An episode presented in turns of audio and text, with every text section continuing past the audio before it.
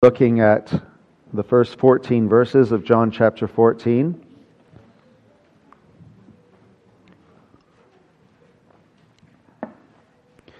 Beginning at verse 1 to verse 14. Let not your hearts be troubled. Believe in God, believe also in me. In my Father's house are many rooms. If it were not so, would I have told you that I go to prepare a place for you? And if I go to prepare a place for you, I will come again and will take you to myself, that where I am, you may be also. And you know the way to where I'm going. Thomas said to him, Lord, we do not know where you are going. How can we know the way? Jesus said to him, I am the way and the truth and the life. No one comes to the Father except through me. If you had known me, you would have known my Father also. From now on, you do know him and have seen him. Philip said to him, Lord, show us the Father, and it is enough for us. Jesus said to him, Have I been with you so long, and you still do not know me, Philip? Whoever has seen, whoever has seen me has seen the Father. How can you say, Show us the Father? Do you not believe that I am in the Father, and the Father is in me? The words that I say to you, I do not speak on my own authority, but the Father who dwells in me does his works. Believe me that I am in the Father, and the Father is in me, or else believe on account of the works themselves. Truly, truly, I say to you, whoever believes in me will also do the works that I do, and greater works than these will he do, because I am going to the Father. Whatever you ask in my name, this I will do, that the Father may be glorified in the Son. If you ask me anything in my name, I will do it. Let us pray that God will bless His word preached to our souls. Our Father, please now may the words that have been read and heard not merely be heard with the hearing of the ear, but also implanted in the deepest recess of our heart so that we may believe that Christ is in you and you are in him, and that he is the way, the truth, and the life. We pray this for Jesus' sake. Amen. Well, if Netflix came out with a version of the Bible, I think there may be one small advantage, an admittedly small advantage. Uh, you know, for those less sanctified people who watch a TV show and then what happens after you've watched a TV show on Netflix is the next one comes up right away. And sometimes maybe you sit there and go, oh, well, what can one more show hurt? And it's just so quick and you stay in tune with the flow of the show. Well, what happens with chapter divisions, such as chapter 14, and then headings over uh, the words that proceed, is you tend to have a break in your thought and in the process and context of what is taking place. But Jesus has just told Peter that he's going to betray him. And Peter, being a leader and a spokesman and a man of faith and courage, being told that he's going to betray Jesus, Naturally, then, in verse 1, you see, let not your hearts be troubled. That is in light of the fact that he's just said to John that he's going to be betrayed by Judas, the one whom he gives uh, this morsel, which was Judas, and Judas leaves. Satan enters into him. Then Peter says that he will follow Christ, but Christ says, No, you're going to deny me. Christ has already been speaking about his death. The disciples have a multitude of troubles that are quickly arising now in their hearts because of what Christ is saying in his farewell discourse. What is the solution to our troubles? What troubles have you experienced in the last week, in the last month, this year? If you were to think of your troubles, what would they be? And what is the solution? The solution is to believe in God. There are many other remedies for our troubles, and not all of them entirely bad. You might have a glass of wine to cheer your heart. You might go on a holiday for a well earned break. There may be a host of things that you do because you're troubled, and they can provide some temporary relief. But at the very core of your Christian existence, the primary aid to your troubles is God. It is God, knowing God. You can have all of the other aids present in your life to help you with all of your troubles, and many do. But you will still ultimately be deeply troubled unless God is at the center as well as the circumference of everything about who you are. I cannot overstate how important knowing God is in the midst of your troubles and his attributes. I was so heartened this week, actually. Bill Tuninga is a, a person who's been visiting our church in Surrey, and he uh, is also a retired minister in the Christian Reformed Church, but he's coming and visiting our church. And he texted me and said he had a friend who was a, a pastor, but now is in jail in North Carolina, and he got a copy of uh, my book, God Is, on the attributes of God, and someone had told Bill, did you send this to him? And he says, no. So he doesn't know who sent it. But the point was that someone can be in jail, filled with troubles. What do they need to know? They need to know who God is. You can be in a mansion. You can be on holiday. You can be at school. You can be at work. Wherever you are, you need to know who God is and you need to believe in God. And Jesus is saying to these troubled disciples, believe in God believe also in me. Because you cannot accurately believe in God unless you believe in Jesus Christ, who tells them he is the visible image of the invisible God. And that has always been what God requires of his people. Speaking of covenant baptism earlier, nothing fundamentally changes with what God requires of his people. There's no difference between the Old Testament and the New. They were to rejoice at Christ's day. They were to believe in God. In fact, in Exodus chapter 14, verse 31, Israel saw with the Exodus the great power the Lord used against the Egyptians. What are they to do? Well, they feared the Lord and they believed in the Lord and in his servant Moses. Jesus is now taking that type of language believe in God, believe also in me and appropriating it to the disciples. They are troubled, believe in God. And they will have many other troubles besides the imminent troubles of their Messiah being crucified. They have the troubles of their flesh, as Peter has found out with his impending denial of Christ. They have the trouble of the world in chapter 15. If the world hates you, keep in mind that it hated me first. Or chapter 14, I think verse 30, where Jesus speaks of the prince of this world is now going to uh, be let loose in a manner of speaking. They have the world, the flesh, and the devil. They will have trouble. They will have trouble. They will have trouble. What are they to do? Believe in God, but also believe in me. And if God is for you, as we find out in Romans 8, who can be against you? Believe in God. Now, as he tells them to believe in God, he gives reasons why they should. So in verse 2, in my Father's house are many rooms. If it were not so, would I have told you that I go to prepare a place for you? And if I go to prepare a place for you, I will come again and will take you to myself, that where I am you may be also, and you know the way to where I am going. Christ has told them that he's leaving them. He's told them that in chapter 13. He's telling them again, I am leaving you. But he is telling them it's for their good that he's leaving. It's actually to their advantage that he is leaving and he's going to go and prepare a place for them, but he's also assuring them that he will come back and take them to the place that he has prepared. Now, I think there may be a sort of double fulfillment going on here. Because on the one hand, as Revelation chapter 21 tells us in verses 2 to 3, it is clear that there will be a sort of heavenly Jerusalem that comes down to earth that will be the fulfillment of this. Now, John, who wrote Revelation, tells us in verse 2 of chapter 21 And I saw the holy city, the new Jerusalem, coming down out of heaven from God. Here's the key word prepared. Jesus is going to prepare a place. Here, the new Jerusalem comes down prepared as a bride adorned for her husband.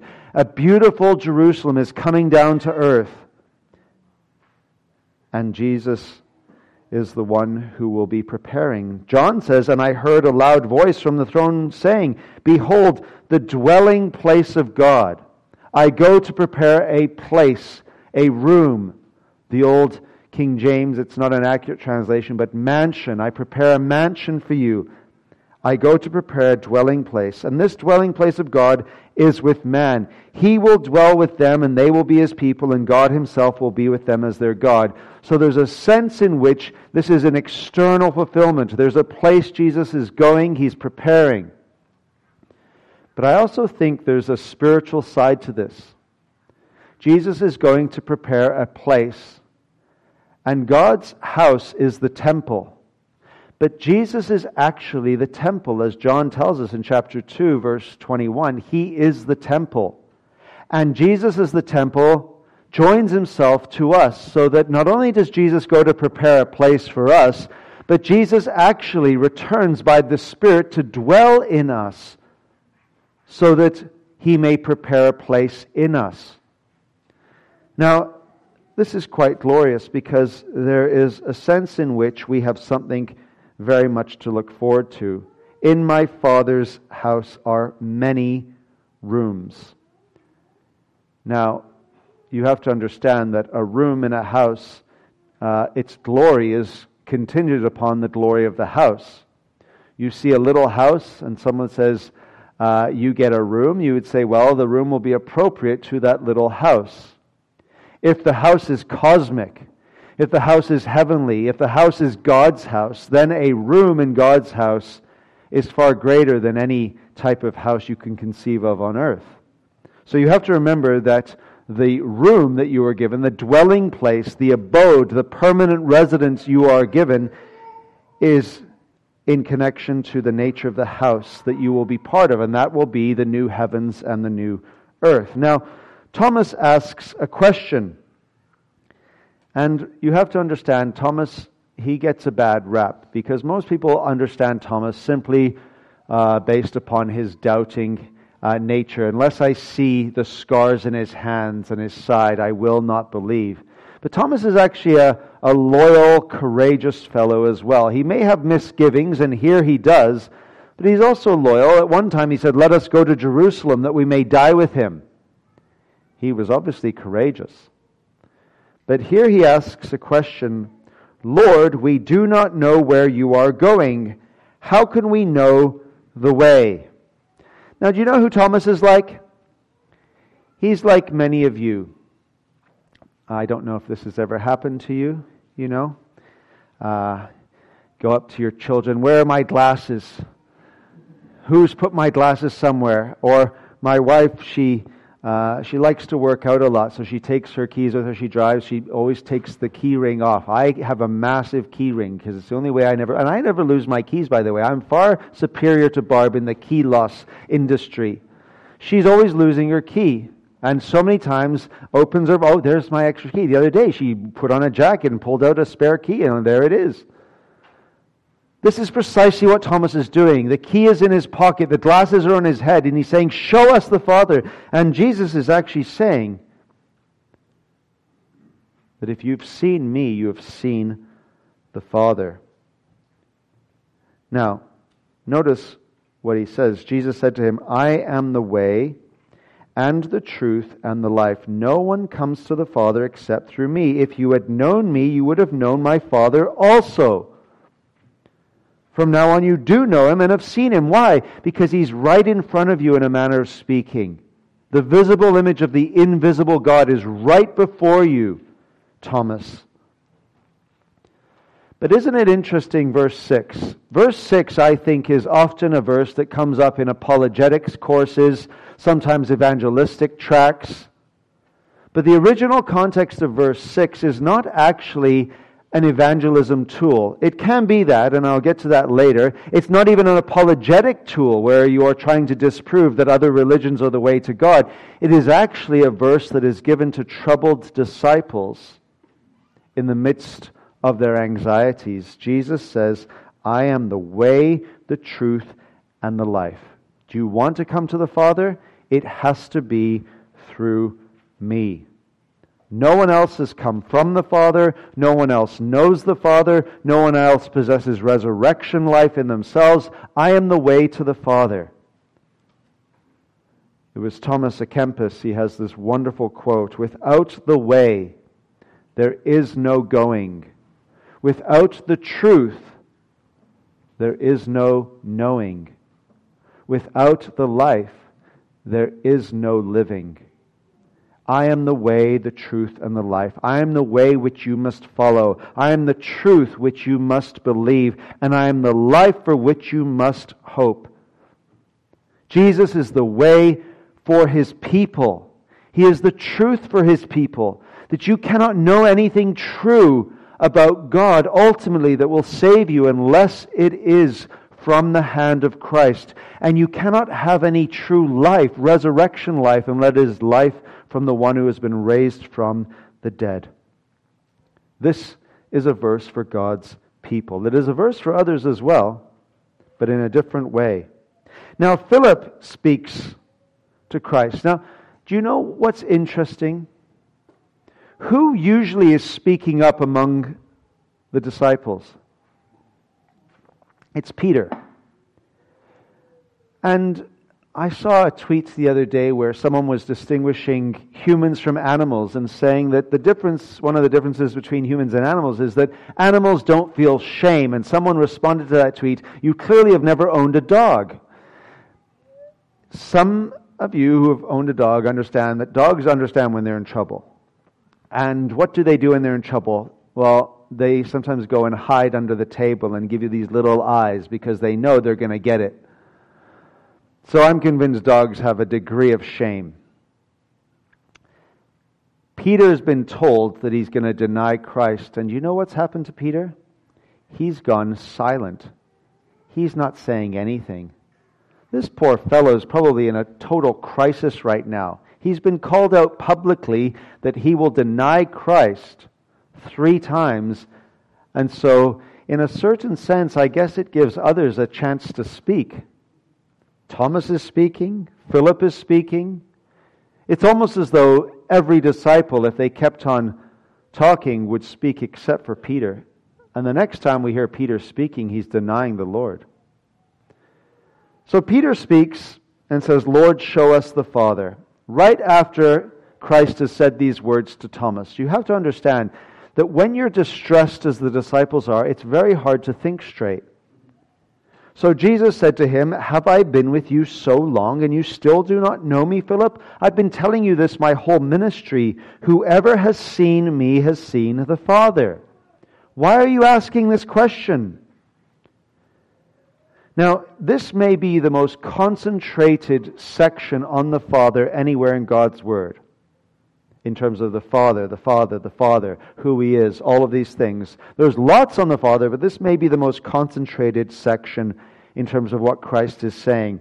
Do you not believe that I am in the Father and the Father is in me? Now you need to hold up right there. This is something that no mere man can say. We can all say that the Father is in us. We are told in 1 John that God dwells in us.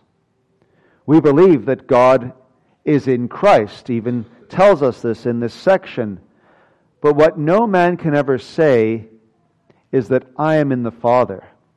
We can say God is in us, but we can't say we are in the Father. Jesus is making an absolute claim to divinity here that he is in the Father just as the Father is in him. There's a uh, fancy words for this, but the point that you need to simply understand is that this is a remarkable claim. The words that I say to you, I do not speak on my own authority, but the Father who dwells in me does his works. Believe me. So, verse 1 believe in God, believe also in me. What are you to believe? Believe that I am in the Father and the Father is in me, or else believe on account of the works themselves. Now, what's so striking about this little section here is how many times the word Father is used. And I think I'm correct here. That just in this little section, verses 8 to 11, you may have more references to Christ's relationship to the Father, and by extension, the disciples' relationship to the Father, than anywhere else in the Old Testament put together.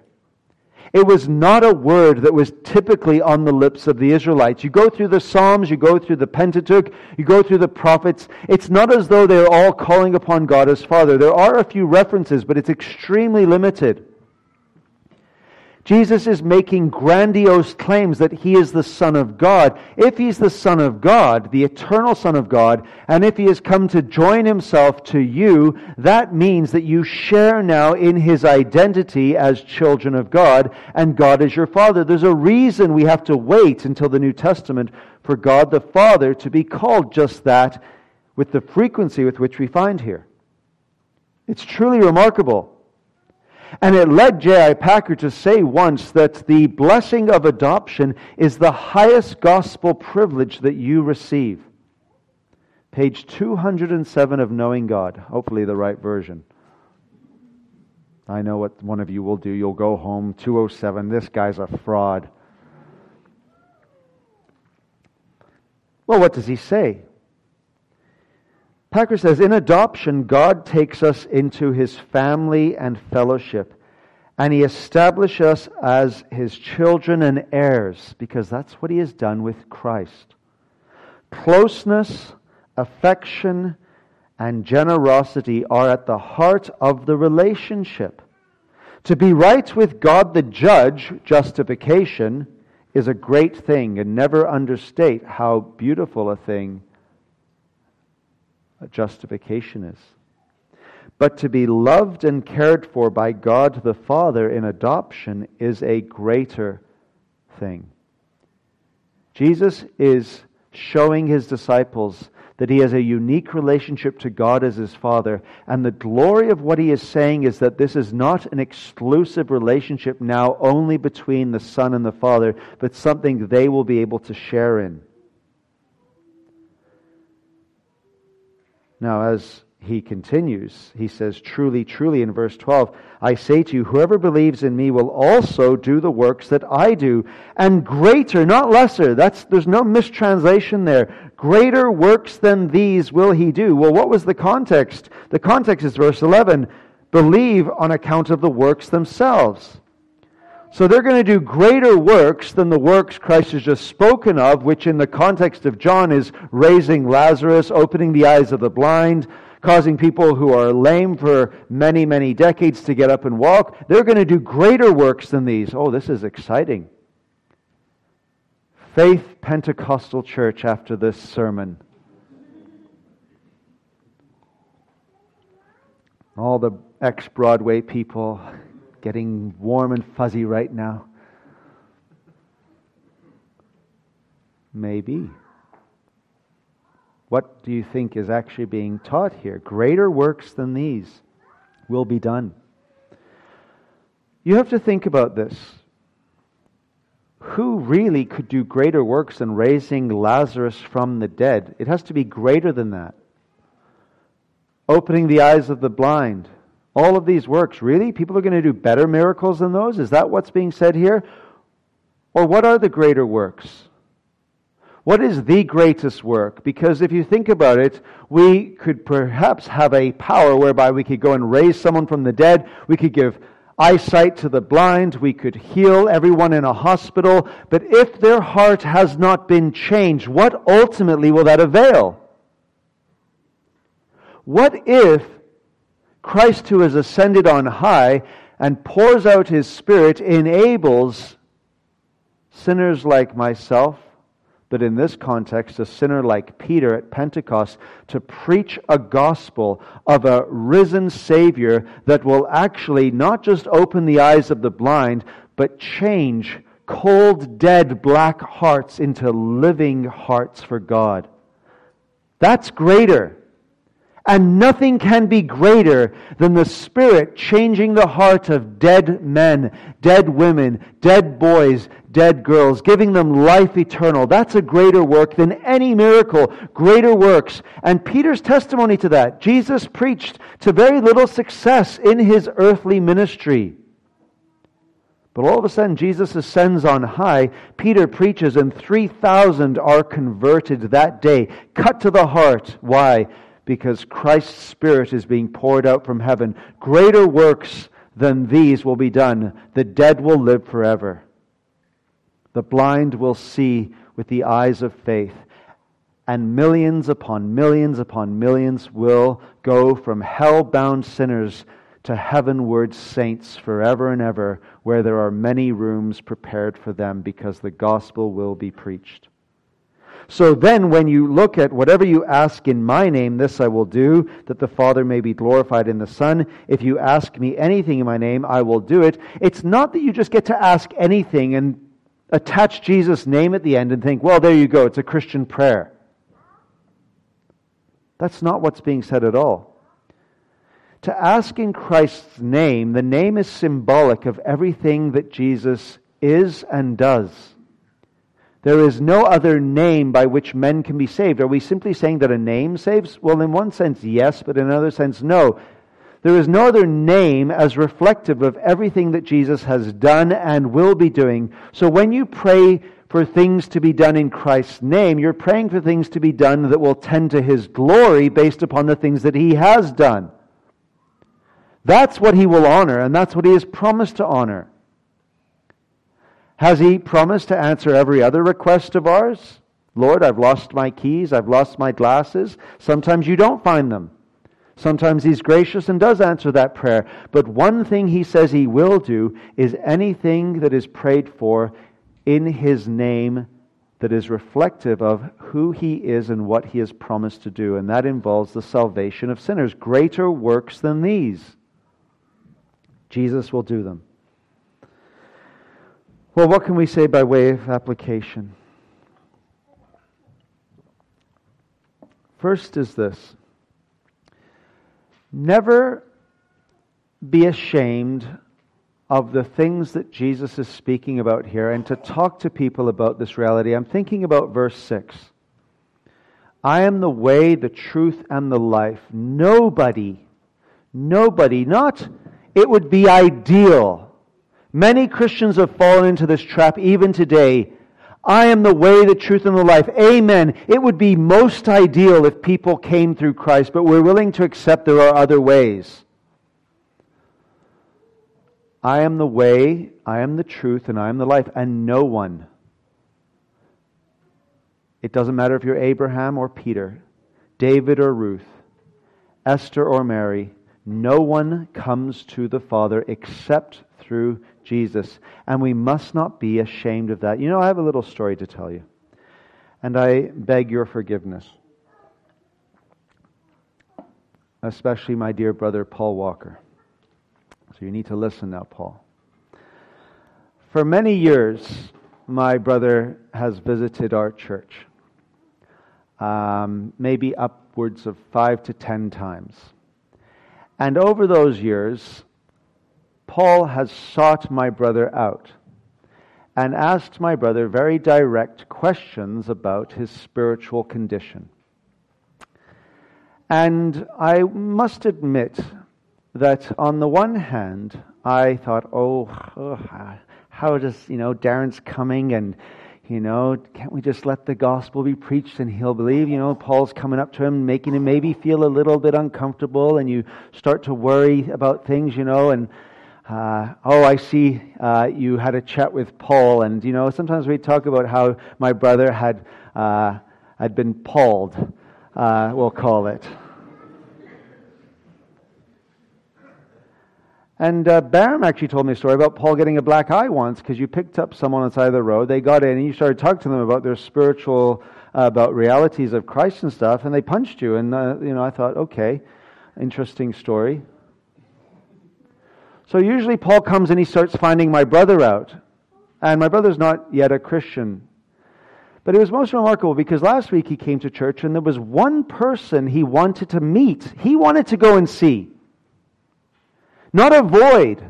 He wanted to go and see. He did not want to avoid. Let me say that again. He said, Is Paul going to be there? Is Paul going to be there? And did he not come up to you? And introduce himself and say, Hi, Paul? All of those years, Paul had been going after him. How's your soul, young man? Do you love the Lord? Are you walking with God? And you know what some parents are like and some family members, how you cringe?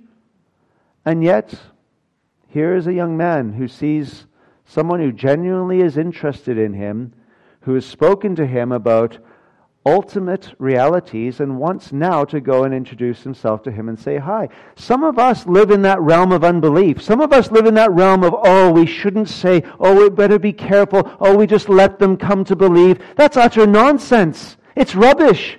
You're ashamed of the gospel. You're ashamed of the truth. You look at verse 6 and you want nothing to do with it. And so you ignore young men or young ladies or old men or old ladies because you don't want to be embarrassed. And then you get to live your quiet, comfortable little life where you can just say a little prayer for someone. How nice. But you won't go and say, Hey, how are you doing? Are you walking with the Lord? Do you know the Lord Jesus Christ? Because you think you're wiser. And you put it under a cloak of respectability or a cloak of not wanting to offend someone. And the truth is, the truth is, it hit me hard that if you're a genuine and sincere and you have the words of Christ speaking to anyone, you don't know what God's going to do with those words many years later. And instead of getting Pauled, he got Darrened. But, while I have a great deal of respect for many of you. There was one person my brother wanted to come and speak to. Think about that. Think about that because we don't have long on this earth and the opportunities are limited. And you'd be surprised what some people might find when there's a genuine and sincere desire to see whether they're walking with the Lord. Now, I had another point, but I want to f- finish on that one because it's ultimately what matters. I am the way, the truth, and the life. Is Jesus your way? Is he your truth and is he your life? Because that's ultimately the only thing that matters. Are you, as a Christian believer, in the midst of all of your troubles, in the midst of all of your anxieties and stresses and heartaches, are you able to say, I believe in God, I believe in Christ.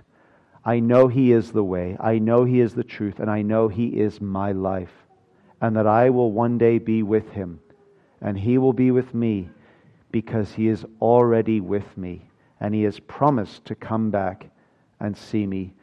Let us see the Father. You have seen the Father when you see Jesus Christ. Let's pray. O oh Lord, we thank you for your word and ask that we will be humbled by the promises you offer us, humbled by how the truth can set us free, and humbled by the realities of what it means to be faithful with the Word of God. Please bless those who hear the gospel. Please bless those who need to still hear the gospel. And may the gospel be the power of God unto salvation, not damnation. We pray this for Jesus' sake. Amen.